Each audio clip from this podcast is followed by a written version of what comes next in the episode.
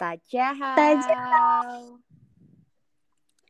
Halo Sobat Kenal Tiongkok di mana pun berada Kembali lagi nih di podcast Kenal Tiongkok bersama aku Fafa dan partner aku Shiva. Nah, pastinya di sini kita selalu mengupas hal-hal yang bisa memberikan pengetahuan lebih dalam seputar negara Tiongkok ke sobat-sobat kenal Tiongkok tentunya.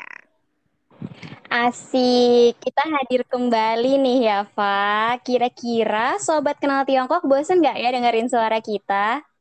Hmm, nggak tahu sih ya, Shift. Tapi semoga nggak ya, karena kita kan selalu membawa topik-topik baru yang seru buat dibahas di podcast ini. Bener-bener. Nah, kali ini kita bakal bahas apa sih, Fa? Oke, kali ini nih topiknya hmm, agak berat sih ya, Shift dari dua topik sebelumnya yang pernah kita bahas di podcast ini. Waduh, kita hari ini mode serius apa gimana, Pak? Iya, iya. Kalau kali ini kita mode serius ya, Shif ya. Tapi tetap santai aja. Soalnya kita kan akan uh, sekarang itu membahas tentang sistem pendidikan di China. Waduh, keren-keren, nice, nice. Aku pribadi sih selalu kepo ya sama pendidikan di Cina tuh gimana sih? Apakah memang sebagus itu? Dan sampai-sampai orang-orang tuh kan pasti udah pada tahu kan, ada pepatah yang tuntutlah ilmu sampai ke negeri Cina. Nah, ini pasti ada faktanya kan ya, Fa? Benar banget ya. Nah, karena kamu udah kepo dan pastinya sobat kenal Tiongkok yang lainnya udah kepo juga, maka dari sini aku bakal mulai jelasin nih dari awal dulu ya. Oke, jadi di China itu memiliki struktur dan durasi pendidikan yang hampir sama dengan di Indonesia. Jadi kalau untuk pendidikan anak usia dini alias PAUD dengan durasi 3 tahun. Uh, sekolah dasar atau SD itu enam tahun, SMP itu tiga tahun, SMA juga tiga tahun, pendidikan akademik kayak D3 itu 2 sampai tiga tahun, terus pendidikan jurusan teknik itu 4 tahun, sarjana S1 itu 4 tahun, pasca sarjana atau master S2 itu 2 sampai 3 tahun dan doktor S3 itu 3 tahun. Dan pendidikan di China ini sendiri terdiri dari empat sektor nih, Chef. Yang pertama ada basic education, yang kedua ada technical dan vocational education, yang keempat ada higher education, dan yang terakhir adalah adult education. Aduh, banyak juga ya, tapi mm -mm. lumayan mirip-mirip nih. Yap. Aku uh, lumayan paham sih kalau yang awal tadi ada SD, SMP dan itu emang bener-bener mirip gitu ya. Jadi mm -mm. kalau dari jenjang pendidikannya sama sektornya itu ternyata mirip banget sama Indonesia 11 12 gitu ya. Mm. Tapi tapi uh, itu tadi ada dari PAUD gitu kan. Nah, aku pernah dengar juga, Pak. Mereka tuh katanya punya pendidikan kayak pra sekolah gitu buat anak-anak kecil, bener nggak? Mm-mm, bener banget. Jadi mereka itu ada pendidikan prasekolah ya bagi anak balita yang memberikan fasilitas untuk mengembangkan bakat anak tersebut sejak balita seperti uh, kayak memberikan permainan uh, yang dapat mengosak, mengasah otak anak terus olahraga, kegiatan kelas dan lain sebagainya. Waduh, keren banget. Jadi di China itu nggak ada ya istilah kayak nggak punya bakat atau nggak bisa apa-apa gitu pas yes. gedenya karena karena dari kecil tuh udah dilatih diberi hmm. pendidikan sebegitunya gitu ya oleh pemerintah gitu. Dari kecil juga udah diberi sarana untuk uh, mereka tuh mengetahui bakat dan kemampuan mereka sendiri-sendiri. Keren-keren. BTW, Pak, kan pendidikannya udah nih, apakah sejalan dengan pemerataan pendidikan di Cina sendiri? Kayak uh, apa ya? Kayak apakah ini bisa diakses seluruh masyarakat Cina tanpa terkecuali? Uh, mm, ya. Nah, karena pada pola sistem manajemen pendidikan di China itu kan tesen tesen apa ya tersentralisasi ya. Bener nggak? Oke bener ya. Bener bener. Agak belibet gitu. Oke, nah dengan itu uh, masuk ke daerah-daerah kecil hingga ke pusat kota itu adalah untuk memastikan bahwa pendidikan di negara tersebut tersebar secara merata gitu. Dari yang daerah-daerah hingga kota-kota besar. Nah, kenapa? Itu demi menjamin lancarnya siklus administrasi juga, Chef. Jadi di China itu menyediakan organisasi pemerintah yang bertanggung jawab penuh terhadap bidang ini. Organisasi ini disebut Komisi Pendidikan Negara atau State Education Commission atau SEDC gitu. Oh iya iya bener Pak bener.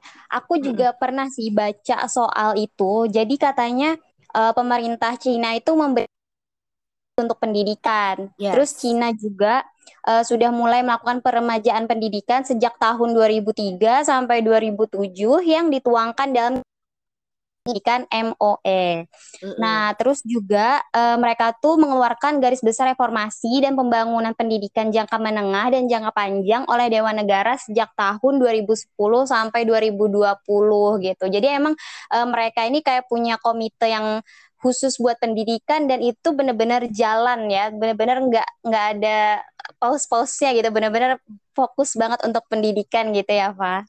Yes, bener banget sih, Pak ya. Terus ini Shift, jadi mereka itu juga uh, ada dua hal penting nih yang bisa dipelajari dari reformasi pendidikan di China yaitu modernization theory dan human capital theory. Jadi China itu meyakini bahwa pembangunan tidak bisa direalisasikan ya apabila mayoritas masyarakatnya itu tidak memegang teguh nilai modernisasi uh, mereka gitu. Jadi bagi China pendidikan dan pelatihan adalah investasi terpenting bagi sumber daya manusia gitu kan. Jadi setelah pendidikan sukses dibangun, kemudian sumber daya juga akan terbangun hingga ekonomi dan akhirnya negara akan menjadi kuat atau national power gitu. Nah, eh, nggak uh, jauh dari yang sudah aku jelasin tadi juga soal sentralisasi gitu ya. Jadi hukum dan peraturan di China, China itu memang dijalankan secara sistematis dan ketat gitu kan mereka itu menganggap itu adalah cara yang paling efektif untuk mengawasi implementasi seluruh sistem yang besar dan kompleks. Jadi departemen pendidikan yang dibentuk di bawah Kementerian Pendidikan di sana itu sering membuat rancangan undang-undang setelah disetujui oleh rakyat Kongres kemudian diberlakukan langsung tuh dihukum dan menjadi kebijakan yang harus dijalankan di tingkat masing-masing gitu. Hmm, iya iya iya. Berarti Cina ini benar-benar concern ya sama Banget. masalah pendidikan. Iya. Tipikal negara-negara maju yang pendidikannya nomor satu gitu ya, Pak. bener. Uh. Dan satu hal juga nih yang aku tahu uh, bahwa Cina itu nggak pernah mengabaikan keunikan atau wisdom lokal mereka. Hmm. Jadi meskipun moderna modernisasi itu dijunjung tinggi, tapi uh, wisdom lokal mereka juga dijunjung tinggi gitu. Kebijakan mereka juga uh, selalu menyesuaikan dengan konteks lokal. Dan yang keren juga nih, uh, sobat kenal Tiongkok dan mungkin bisa ditiru juga nih sama negara lain termasuk Indonesia gitu ya, adalah uh, pemerintah Cina itu selalu mengawasi pendidikan dengan sungguh-sungguh dan ketat.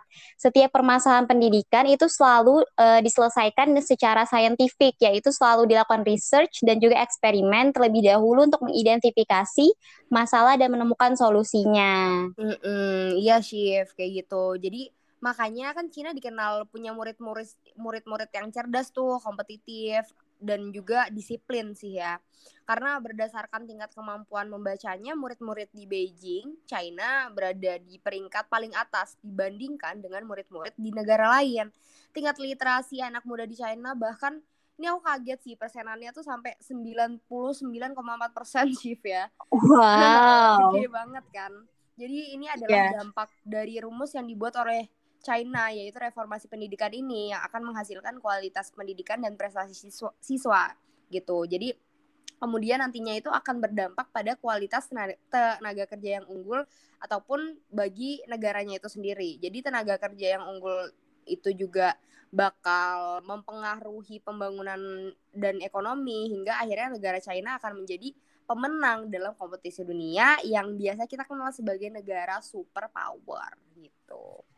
Oke, keren-keren. Aku juga kaget sih ya, 99,4 persen itu hampir sempurna. Tinggi banget.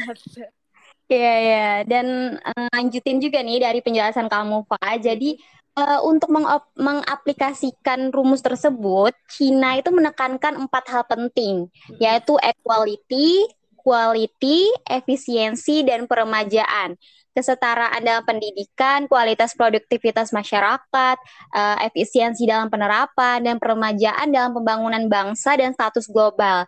Nah, kalau kita amati, keempat tema besar tersebut tidak eksklusif, justru sangat berhubungan dan bergantung satu sama lain gitu komponen-komponennya. Mm -mm. Ya, jadi ya intinya dari sistem pendidikan di Cina ini adalah persaingan yang sangat ketat nih. Ratusan juta murid-murid di Cina itu akan bersaing untuk kursi yang langka, uh, yang langka di universitas bergengsi dan uh, perbedaan dari kehidupan yang baik tergantung dari kemampuan setiap orang untuk belajar lebih banyak dari saingan lainnya. Hmm. Gitu. Terus sistem seperti ini akan lebih memastikan bahwa murid di China itu akan mengalahkan murid-murid dari negara mana pun dalam tes yang distandarisasikan gitu kan. Wow. Tapi dengan sistem ini juga um, terbukti China itu telah berhasil nih Chef menciptakan peserta ujian terbaik di dunia ini di dunia loh ya di dunia Gila, kan? dan di dunia yang sangat kompetitif kema uh, kemampuan tersebut memang sangat berguna gitu. Iya iya, setuju sih Pak. Emang kalau itu kalau udah masalah kompetitif tuh emang nggak bisa dikalahin Benar. gitu ya.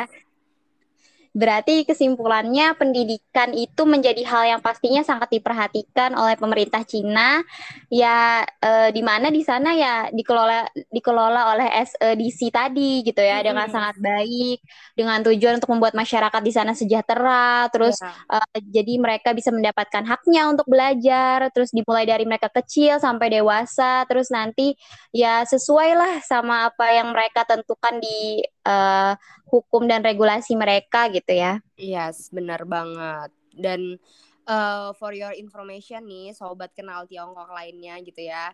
Negara China itu mempunyai sistem pendidikan yang fleksibel dan lebih menekankan sekolah untuk mengembangkan potensi yang terdapat pada diri siswa supaya dapat belajar dengan nyaman sehingga mendapatkan hasil yang maksimal. Dan adapun dalam sistem pendidikannya itu mereka tidak hanya memperhatikan potensi dan pengembangan pada siswanya, akan tetapi tenaga pengajarnya juga sangat diperhatikan baik dari kualitas maupun kesejahteraannya. Serta negara China juga uh, mempunyai dasar hukum dalam menjaga kestabilan sistem pendidikannya. Oke, fleksibel. Nah, berarti enggak mm. uh, kayak enggak harus yang yang harus kayak kamu harus ujian gini-gini ya, enggak ya betul, kita betul. ada fleksibel juga nih hmm. gitu. Hmm. Jadi uh, berarti dari obrolan kita tadi ya Pak bisa banget hmm. nih buat uh, kita ke Cina atau Tiongkok nih jadi negara tujuan sobat kenal Tiongkok lainnya untuk belajar dan sekolah di sana gitu ya. Hmm. Karena uh, pendidikan di sana terjamin dan juga pastinya bisa membangkitkan jiwa-jiwa malas kita ini ya Pak karena mm kalau udah sekolah atau kuliah di sana itu kita nggak bisa lagi mager-mager gitu ya males atau gimana-gimana. Soalnya persaingannya di sana tuh ketat banget. Yes bener banget Chief dan mungkin uh, bolak-balik kalau misalnya kita dengar ataupun dari live IG live IG gitu sama teman-teman yang dari negara China mereka itu yang tadinya di Indonesia mageran di China itu ke bawah suasana disiplin terus uh, nah. suka belajar dan lain sebagainya itu ke bawah shift gitu kan jadi emang sebagus itu sih sistem pendidikan mereka. Jadi makanya kan bisa masuk ke pepatah yang kamu bilang di awal gitu kan. Tuntutlah ilmu sampai ke negeri China gitu. Nah, iya, setuju. Ternyata alasan dibaliknya benar-benar mendukung pepatah itu ya, Pak. Iya, sangat mendukung. Oke, karena kita sudah ngobrol panjang lebar di podcast ini dan sudah terjawab juga ya pertanyaan hmm. aku tentang gimana sih sistem pendidikan di China itu? Nah, maka dari itu uh, kita harus mengucapkan selamat tinggal nih ke sobat kena Tiongkok semua. Waduh, sedih banget. Tapi nggak apa-apa. Yang penting uh, kita berterima kasih buat sobat kenal Tiongkok yang sudah mendengarkan podcast ini. Semoga obrolan kita ini bisa bermanfaat ya dan membantu teman-teman semua mendapatkan sedikit pengetahuan dari kita dan jangan lupa buat follow at kenal Tiongkok di Instagram dan di TikTok karena di sana banyak juga hal-hal yang dibagikan seputar Tiongkok. Oke, sampai jumpa teman-teman semua. Sehat selalu ya dan bahagia selalu. Kami pamit undur diri. 你好。